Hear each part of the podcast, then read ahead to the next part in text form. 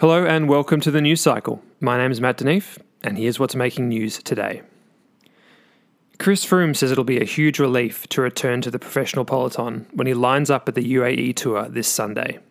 The four time Tour de France winner hasn't raced since the Criterium du Dauphiné back in June last year, when he crashed heavily during a reconnaissance ride. Froome said, quote, The year's gone incredibly well so far, but having said that, I do still need to manage expectations. I'm still quite a way off where I was at the Dauphiné before the crash. It's going to take me a while to get back to that shape. Froome is expected to ride in a support role at the week long UAE Tour, possibly for new recruit Andrey Amador, who will debut for Ineos at the race. Over in Portugal, Remco Evenepoel has stamped his authority on the Volta ao Algarve with an impressive win on the race's second stage. The 20 year old Belgian hit out from an elite lead group with 500 metres to go and narrowly held off Max Schachmann to take the stage win and move into the overall lead. In the group behind were the likes of Dan Martin, Rui Costa, Tim Wellens, Miguel Angel Lopez, and Vincenzo Nibali. With three stages remaining, Evenepoel is on the same time as Schachmann, but an individual time trial later in the race should favour the young Belgian over the German. Spanish pro team Caja Rural has its first win of the year courtesy of 25 year old Gonzalo Serrano.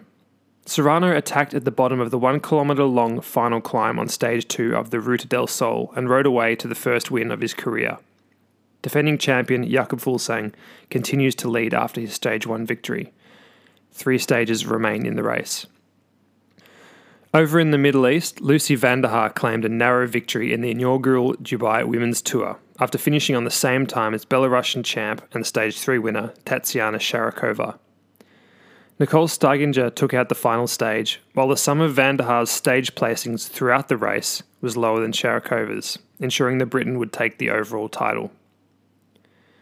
Speaking of Britons, Luke Rowe has joined his Colombian teammate Egan Bernal in extending his contract through to 2023. Rowe has ridden his entire career with Ineos and Sky since turning pro in 2012. He will continue on for the next four years with a focus on supporting the team's younger riders. And finally, today, Bontrager has updated its warranty program to include a lifetime cover for its carbon wheels. In late 2018, the brand announced its Carbon Care Wheel loyalty program, a two year, no cost replacement program that offered free replacement or repair of any Bontrager carbon wheel that sustained damage from riding within the first two years. The update keeps that offering in place but now offers a lifetime warranty against defects. That's all the news for now. We'll be back again tomorrow.